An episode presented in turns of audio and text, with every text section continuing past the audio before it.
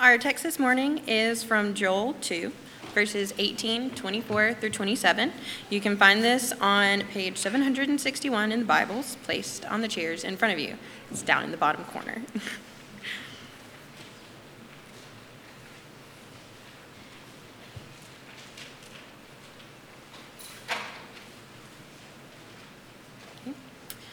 Then the Lord became jealous for his land and had pity on his people.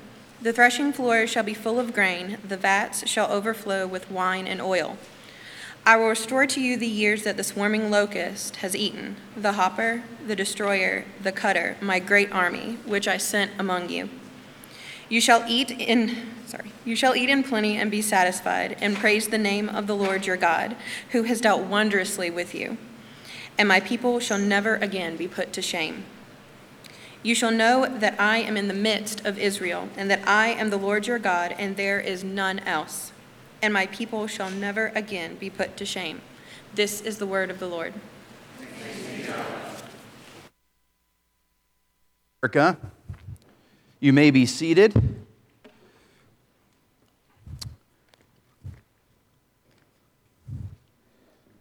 Want to start this morning uh, with an apology. Last week during my sermon, I confused Gomer Pyle for Barney Fife. I know. I just wanted you all to know that uh, mixing up sitcom characters is not who I am. It's not who I was raised to be.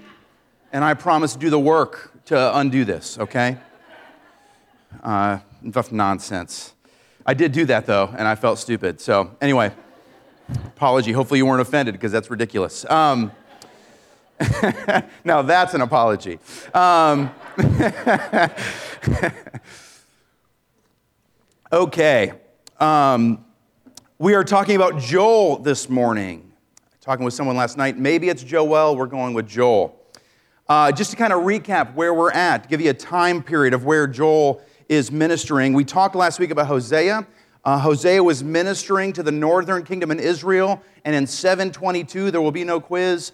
Assyria came in and brutally conquered that nation. They were gone, all right? So uh, then there was the southern kingdom, Judah, and they hung on for a little longer. They, they were around until about 586, uh, and as a punishment, just like Israel for breaching the covenant that God had made with them, uh, Babylon came in and exiled the Judeans. Now, about 70 years after that, the king of Babylon um, by the power of God, uh, recognized that it would be a good idea to send Israel back. And so you can read about this in Ezra and Nehemiah, but the Israelites went back. They rebuilt the city of Jerusalem, they rebuilt the temple. And so uh, this is all important because Joel, uh, by most of the evidence in the book, is probably a priest in that temple, the rebuilt temple after Babylon had come in, destroyed it, and then sent the Israelites back. And so um, Joel here is ministering in that time after the return from exile from Babylon. So, uh, Joel is interesting because there's no specific sins declared in this book.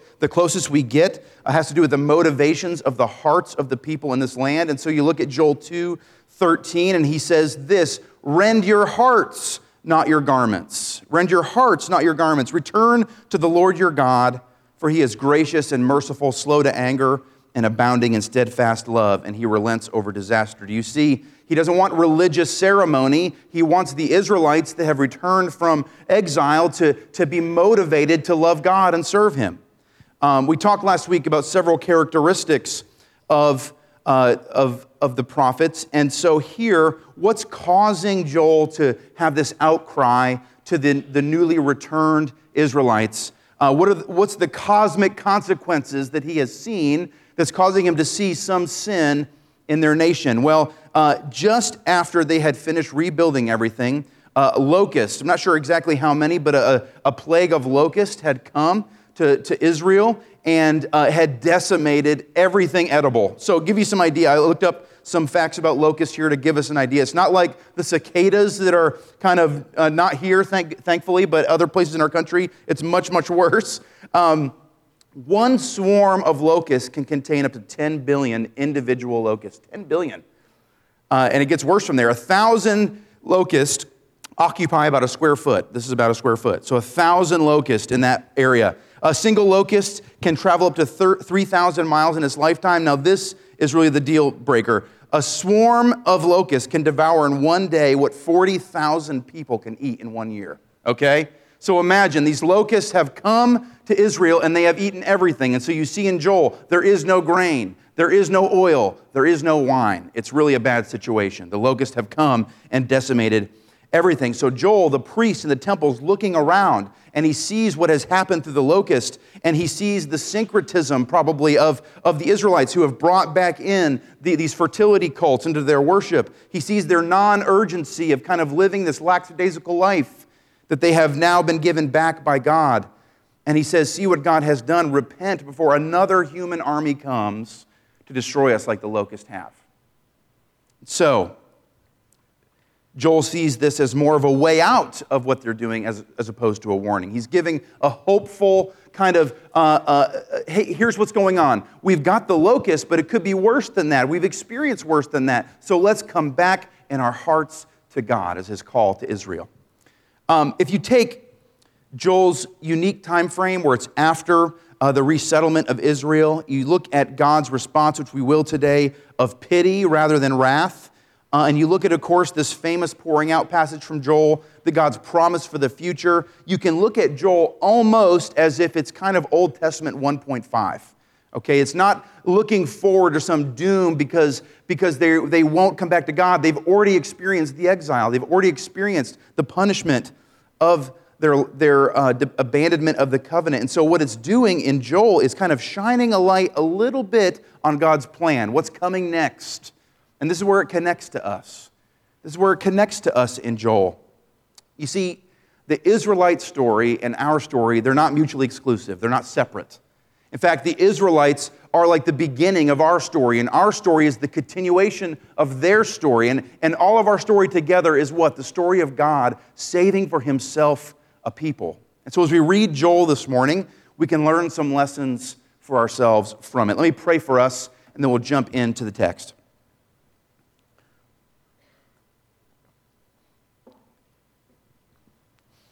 Father in heaven, I pray that we would recognize this morning your Spirit is here, and may that Spirit be active. Active in my mouth and my heart. May my, may my heart be rendered and not my, my clothing. May I uh, be motivated to share your gospel this morning, and may we all be motivated to hear the things that you want us to hear hard or easy, encouraging, challenging. May we be in it. May we listen to the, the words of your Spirit from your scripture. We pray these things in the name of Jesus. Amen.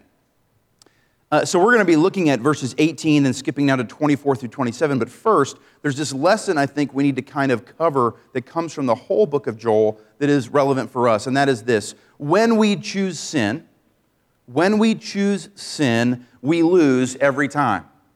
When we choose sin, we lose every time. And in fact, two uh, versions of this for the Israelites are on display in Joel. First, there's a reminder of what happened with, when the sin of the kings and the people before Babylon. So, what happened? They abandoned the covenant. They worshiped other gods, all this idolatry and, and other sins. They said, God, no, thank you. And what happened? God brought Babylon crashing down on their heads. They were exiled. The temple was robbed and destroyed. The people were ripped from their homes. The nation was disgraced and shamed. So, Think about it this way the Israelites had the covenant with God where God said, if you obey, there will be blessings, and if you don't, there will be curses. And they said, I think we'll go with the curse one. We'll try that out. I think we can make it work. And it didn't. It didn't work. And then we have here the, the, the resettled Israelites, and one author puts it this way it's a cult gone wrong. So think of it this way uh, we say that we're very, we're fairly sure that this was a fertility cult issue because in the text, Joel calls out farmers specifically and the priest in the temple uh, for their sin generically. Um, and what that probably means is that after the wall is built, after the temple has been reestablished, they're trying to grow food and have plenty for themselves. And so what happens? What they've always done. they go back to the fertility cults. They say, We're going to go to Baal for rain and Baal for, for or the, the, plenti, the plentiful harvest that we desire. And so, in a sense, a cult gone wrong means they went to the cult for plenty, and what did they get out of the cult? Complete and barren destruction of everything. And so, the cult gone wrong, the result wasn't plenty. Everything they were trying to gain and enhance was taken away because they abandoned God.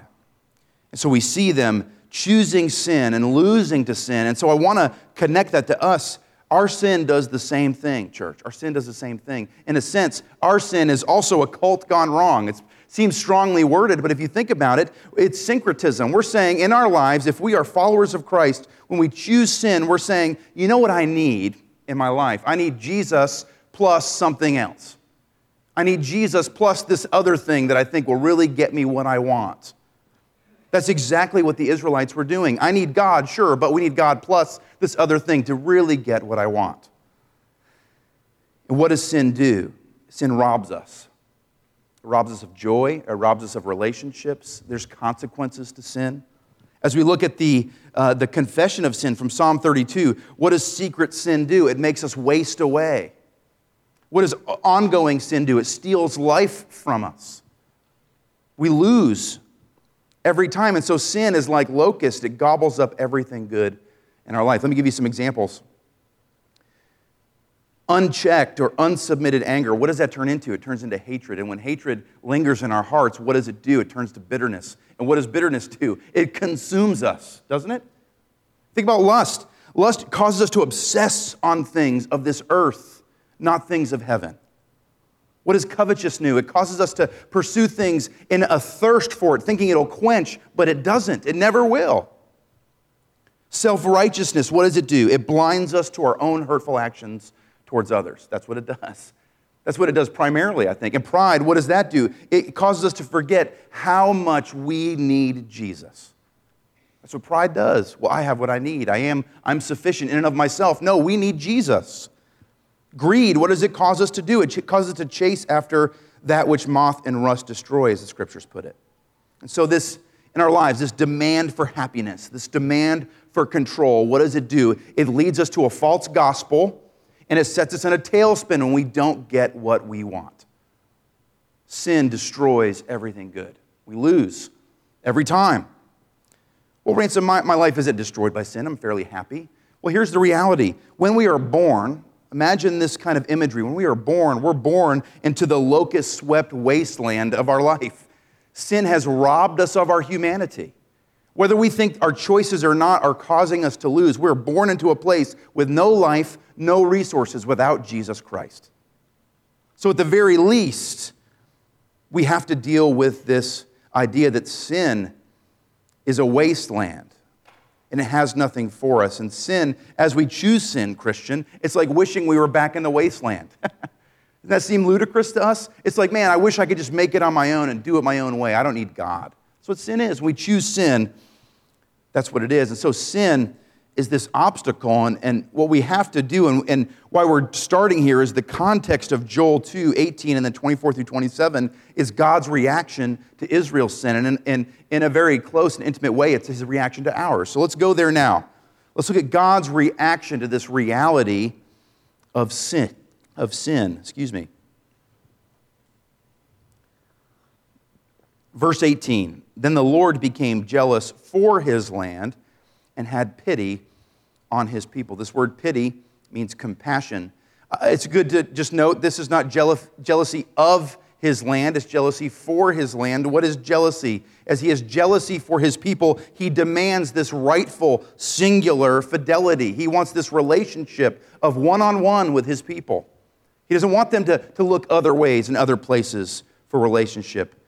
But what, what do we really want to focus in here on, on on Joel 2:18, the fact that God acts first. God moves first. Joel 17 does not have the Israelites saying, "We're so sorry." It doesn't happen that way. Before they repent, God determines in his heart to redeem his people. Before they repent, before they turn from their wicked ways, God determines in his heart to restore them. Restore them. And so, those of us who have been affected by the swarm of destroying sin, either because we've been born into it or, like all of us, we participate in every day, here's the truth we need to hear from this passage this morning. We are restored, church, only through God's provision and His protection. We are restored from the wasteland of sin only through God's provision and protection. And we're going to look at that in verses 24 through 27. So let's go right there. What is his provision? Look at verses 24 and 25. The threshing floors shall be full of grain, the vats shall overflow with wine and oil. I will restore to you the years that the swarming locusts have eaten, the hopper, the destroyer, the cutter, my great army, which I sent among you. So, what in his pity does God declare he will do? He will restore what has been destroyed or lost to his people. So, here what we have in Joel 2, if you take Joel at what he's saying to these people in this time, it's a physical restoration. It's a physical restoration. In the Old Testament, physical presence of God, when he was in the camp, that was the ultimate blessing. And so, when God is present and things are going well, what will they have? Grain, wine, oil, all those things overflowing. It's a physical symbol of what God is doing. But because it's the Old Testament, what did they have to do to get it? They had to repent. They had to repent. And so, this is this physical comfort after physical punishment um, is, is all throughout the Old Testament. Look at Isaiah 41 and 2. Comfort, comfort my people, says your God. Speak tenderly to Jerusalem and cry to her that her warfare is ended, that her iniquity is pardoned, that she has received from the Lord Lord's hand double for all her sins. So you have this physical punishment for the sins of the people. And then what happens after they repent? This physical comfort, this physical provision. God restores the land and all those goods to them.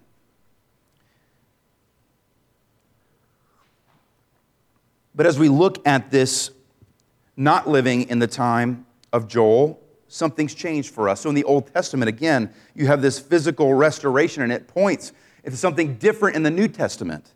We have a spiritual restoration. And so, because if you think about it this way, we were born into this desolate land of sin, no resources, no life. Our provision that we need, the comfort that we need, is not physical crops. It's not what we need. We need something more significant than that. We have to overcome the problem of sin, and it must be dealt with. So, what is our provision, church? What is our provision? Our provision is that another, another person has been punished in our place. Another person has been punished in our place. And not just that, he died on the cross. And not just that, but praise the Lord, he rose again from the grave. That's our provision. That's our provision because of the work of Jesus Christ on the cross and his coming back from the grave, we have real healing available to us. In fact, it's assured to us. The real thing we need, not crops or money or whatever, or wine or oil, we need uh, something to deal with our sin, and Jesus Christ is that provision. I don't usually like to read long quotes, but when you find a good one, you really can't take it for yourself. So Charles Spurgeon says this. He's preaching on this passage and, and I'll read it deliberately so you can catch what he has to say. Speaking of the loss of sin in our lives, you cannot have your time, back your time. But there is a strange and wonderful way in which God can give back to you the wasted blessings, the unripened fruits of years over which you mourned. It is a pity that they should have been locust eaten by our own doing, but if they have been so, be not hopelessly concerning, hopeless concerning them a rhetorical question Who can make the all devouring locust restore his prey? No one, by wisdom or power, can recover what has been utterly destroyed. God alone can do for you what seems impossible. And there is promise. There is the promise of this grace I will repay you for the years the swarming locust ate. It is a great wonder, but Jehovah is a God of wonders. What is our provision? What's our ultimate provision? It's the death and the resurrection of Jesus Christ. That's our ultimate provision. He paid for our sins. His, his righteous life that he lived and the righteousness he earned from that, he gives to us. He imputes it to us through his death and resurrection. He defeated death, the devil, and sin. And so starvation is not our greatest peril. What's our greatest peril? Being lost to Christ. That's the greatest danger in this world. And what's the payoff for this provision. We go to Revelation for that. For the Lamb in the midst of the throne will be their shepherd, and he will guide them to springs of living water. And listen to this comfort God will wipe away every tear from their eyes. That's the provision that is assured to those who look to Christ and his cross and his resurrection for salvation. Church, God provides freedom from the eternal consequences of our sins. He provided it in love, He provides it for free. Our exile was poured out on Him. Our famine that we deserved to undergo was poured out on Him. And what happens after that? It's simply ours if we repent by faith and say, I can't save myself. Jesus, you're the only way. You're the only way. What other provision do we need, church?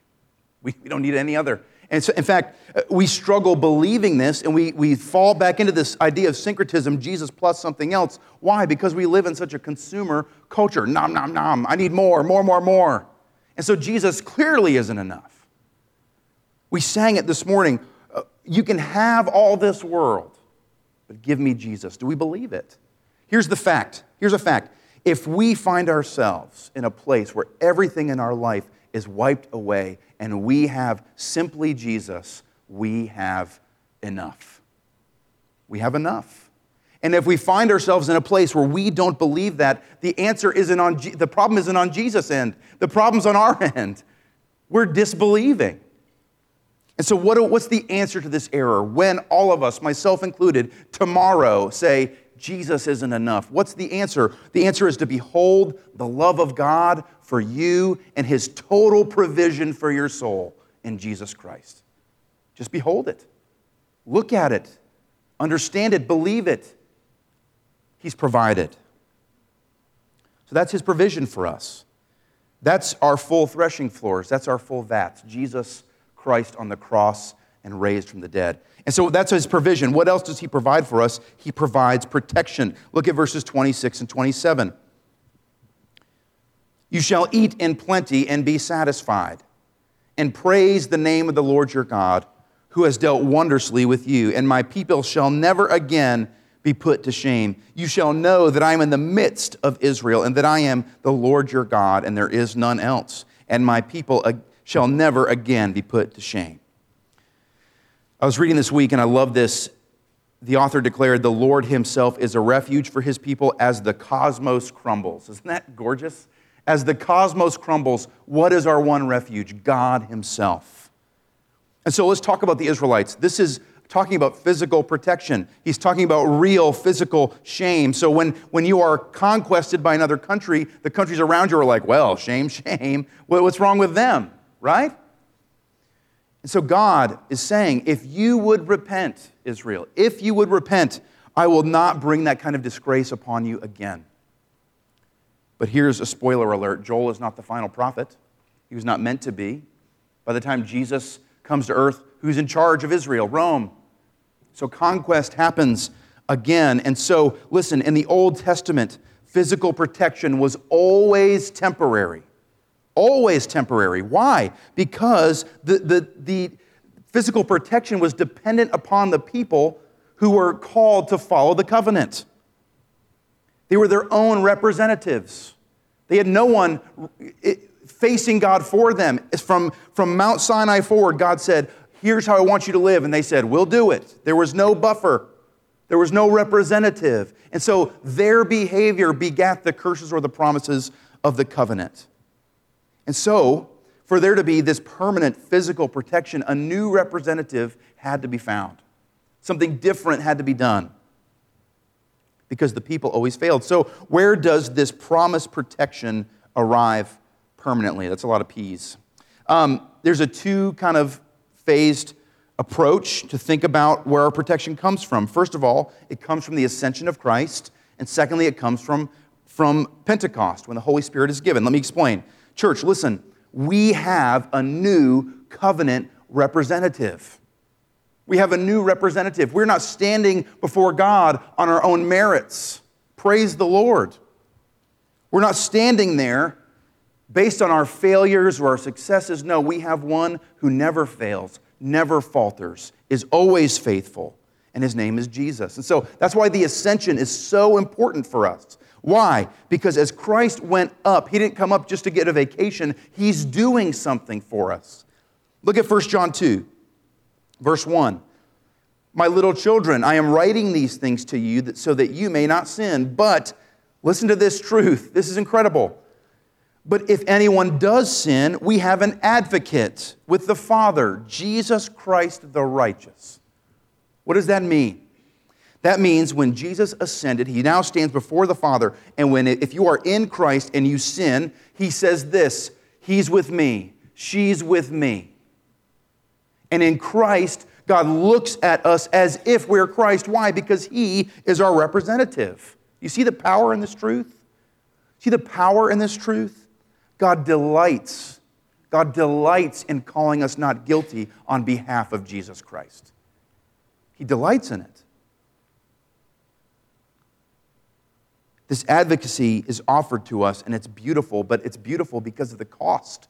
What did it cost Christ to be that advocate? His body, his blood.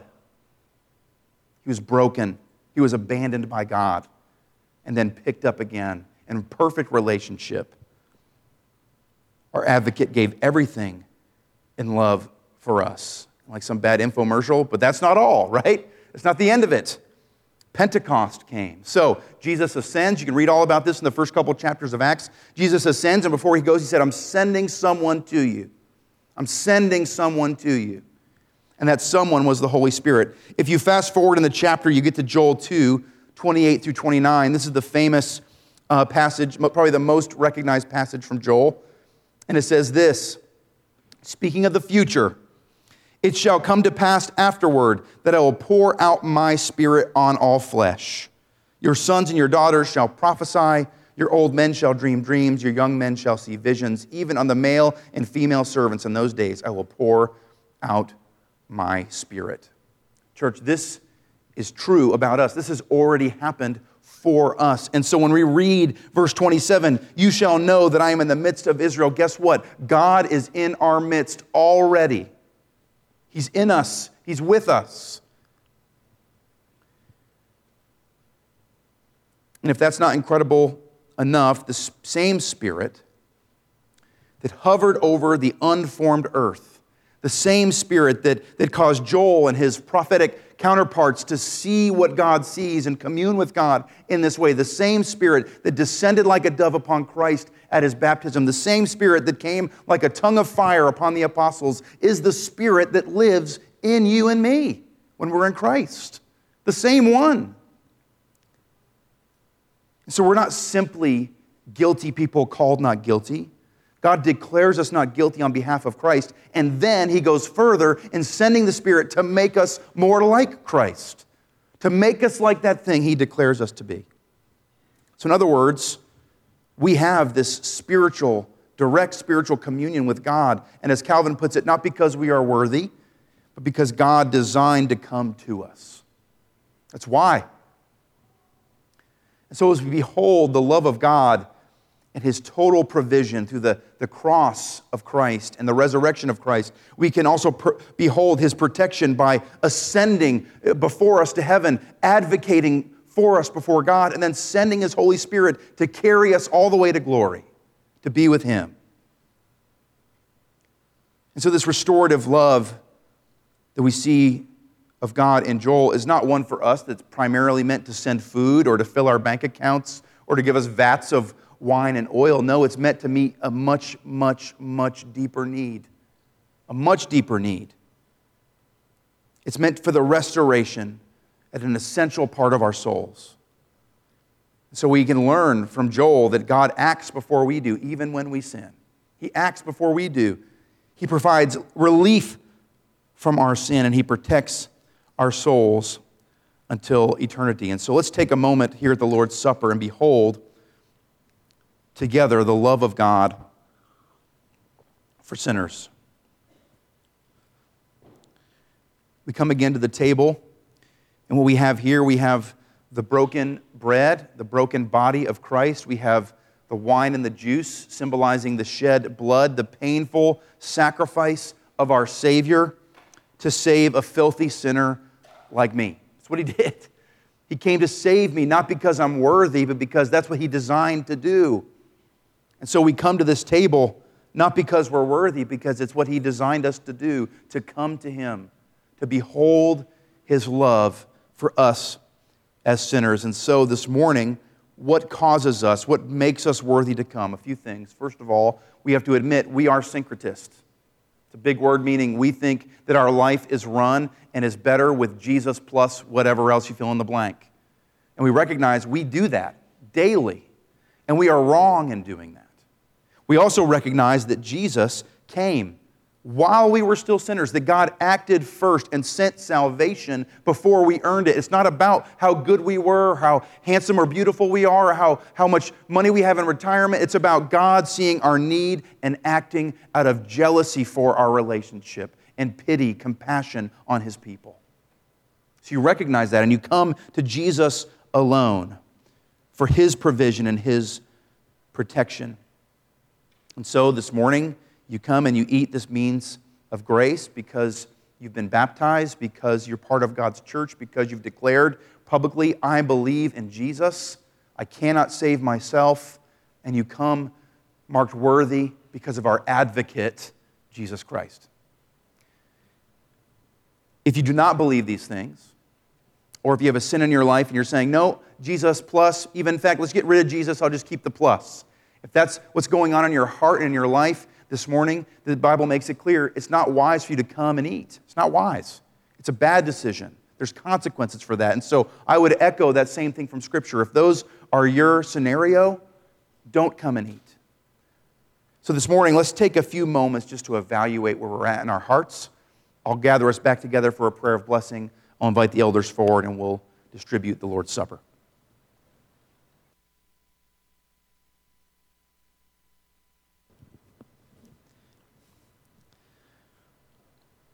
Father in heaven, we recognize that nothing magical is happening this morning. Nothing is turning into something else, uh, like some kind of trick.